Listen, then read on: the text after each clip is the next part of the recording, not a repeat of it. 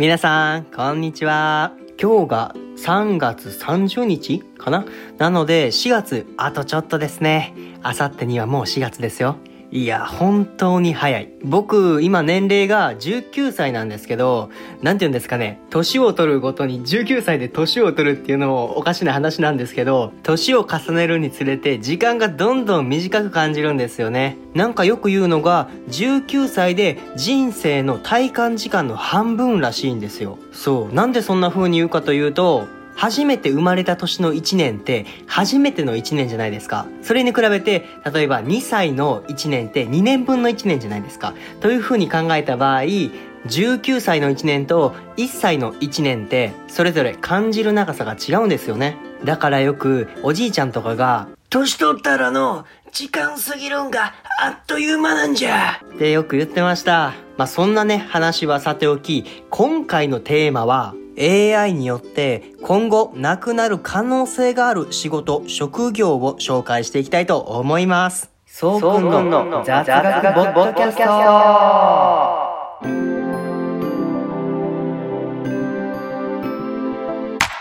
このボッドキャストではつい誰かに話したくなる雑学や日々のニュース、雑談、一度は聞いたことがあるけどいまいちよくわからないものなど幅広い分野でわかりやすく解説したりおしゃべりしたりします。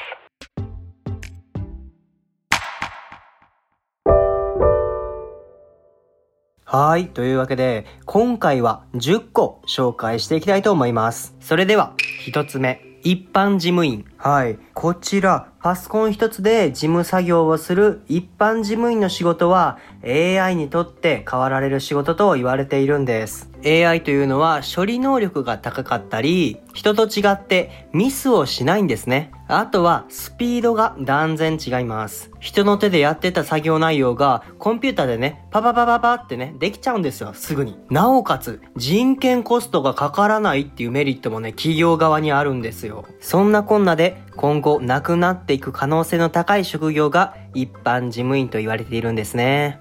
二つ目、警備員。こちらはですね、実はアルソックとかセコムといったね、あの皆さん聞いたことある警備会社あると思うんですけど、そこから警備ロボットっていうのが発売されているの皆さん知っていましたか？少し前に僕が驚いたのが羽田空港でのことなんです。実は羽田空港では警備ロボットをね、実際に導入してて、道案内とか、もちろん警備機能もあるんですけど、そういったものをロボットでね、補っている部分もあるんです。僕が愛媛県から東京に上京してくる時に、羽田空港でそのロボットを見たんで、本当に驚きましたよ。すごかったです。三つ目、ライター。こちら、炎のライターじゃないですよ。記事とかの文章を書く方のライターです。ここで一つ思うのが、え、AI って文章も書けんの？って思う方、いるんじゃないですか？実はですね、今や AI が文学賞の選考を通過する時代になってるんです。これ驚きですよね。AI で書いた文章が文学賞の選考を通過するんですよ。すごいことじゃないですか、これ。しかもですね、皆さん知っている日経新聞ってところでは、すでに AI のライターを導入しているそうなんです。しかももっと驚くことに、この AI が作った文章を人間がチェックしたり、修正したりしていないんですよ。なので今後、もっと AI が進化することで、もっと素晴らしい作品、文章が書けるということになるので、ライターという仕事はなくなっていくんじゃないかなと予想されています。4つ目、タクシー運転手。はい。このタクシー運転手もなくなると言われている職業の一つなんです。今の自動車の技術って本当にすごいんですよね。自動運転っていうのがまああるんですけど、皆さん、この自動運転の技術、まだ実用化されるほどのものじゃないんじゃないかって思っていませんか？今や自動運転って本当にすごいところまで来てるんですよ。あの有名な Google が出している Google カーだったり、電気自動車で有名なテスラですね。あそこの車も電気自動車間違えた。自動運転ですね。自動運転に対応しているんです。でもなぜ自動運転が実際に使われていないのか。それはですね、法律の問題なんです。日本では法整備が整っていないことで、本来の自動運転技術をフル活用することができないんですね。でも、アメリカの一部の州では、自動運転の車が走っているんです。なので、世界ではどんどんどんどん進歩しているんですね。日本も頑張ってほしいです。5つ目、電車運転士。こちらは皆さん実際に見たことあるんじゃないでしょうか。東京だとゆりかもめってところが自動運転で動いているんですね。大阪で言うとニュートラムっていうところが自動運転で動いているらしいです。電車とかに乗っているとたまにこの電車は自動運転で運行しています。なんちゃらかんちゃらみたいなことアナウンスで流れるんですよ。なのでそういった自動運転に対応した列車がどんどん出てくることによって電車運転士という職業はなくなっていくのかなって思います。6つ目、工場勤務者。こちらはですね、工場の生産ラインっていうのは、とっても単純な作業が多いんですね。機械などにとって変わられやすい職業なんです。実際に自動車の製造ラインとかでも、ロボットで大量に組み立てているところありますよね。そう。トヨタです。人間だと時間がかかっていたようなものでも、機械だとスピーディーに、なおかつミスもなく作業してくれるので、とってもいいんですね。7つ目、ホテルのフロントマン。こちらはですね、ホテルの接客係とかフロントマンとかも今後なくなっていく可能性があるらしいんです。実際に長崎県にあるハウステンポスでは、あ、間違えた。ハウステンボスですね。ハウステンボスでは世界初のロボットホテルっていうのがあるんですよ。皆さん知ってましたか？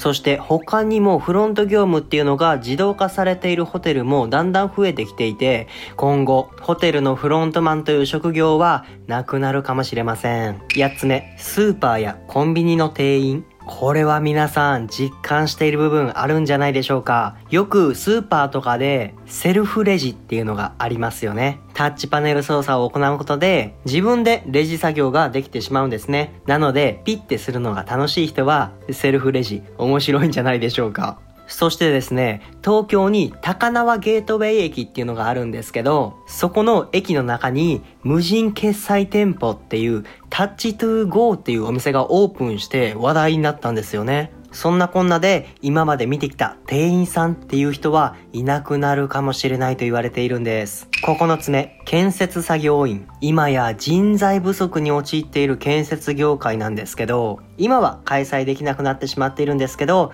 東京オリンピックとか、リニアモーターカーとか、災害復旧工事とかの人材不足に対して AI を導入することで解消しようという動きがあるんです。具体的にどういう風にするかというと、重機とか建設用の機械に AI を導入することによって、無人で作業を進めていくことができるんですね。実際に鹿児島建設というところが AI の導入に踏み出しているそうです。実は海外で家の建築を 3D プリンターでやってしまおうというものがあって、なんと340平方メートルの建築空間に24時間で家を 3D プリントできたんです。そして 3D プリンターで作った家っていうのは人件費がほとんどかからないんですね。なので価格も従来の家と比べてとっても低いんです。最近では日本でもこの 3D プリンターを使って家を作ろうとする動きが出てきているんですよね。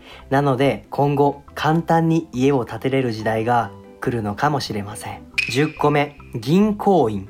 こちらなんですけど、あの安定と言われていた銀行員の仕事がなくなる時代が来るかもしれません。リクルートが大学生に行った調査があるんですけど、そこの結果が AI によってなくなる業種の第1位は銀行という結果になったんですね。今や金融と IT を融合させたフィンテックっていうものが出てきたり、キャッシュレス化が進んでいますよね。なおかつ AI っていうのは膨大なデータを分析する力が本当に高いんです。そういった理由から複雑な計算をするには AI を使った方がいいよねっていうことになっているんです。そしてそして、あのマイクロソフトの創業者、ビル・ゲイツさんも将来銀行はなくなると指摘しているんです。本当に変化の早い世の中になりましたね。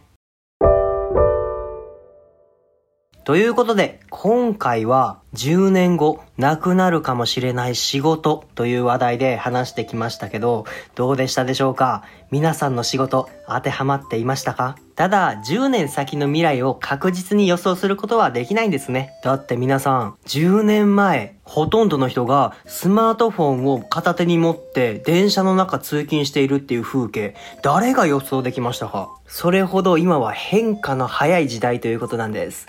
その変化に対応できる人になることで、これからを生き残ることができるんです。というわけで、これから僕も頑張りたいと思います。皆さんも頑張りましょうということで今日の放送はここまでです。面白いなと思ったら、いいねとフォローよろしくお願いします。というわけで、またね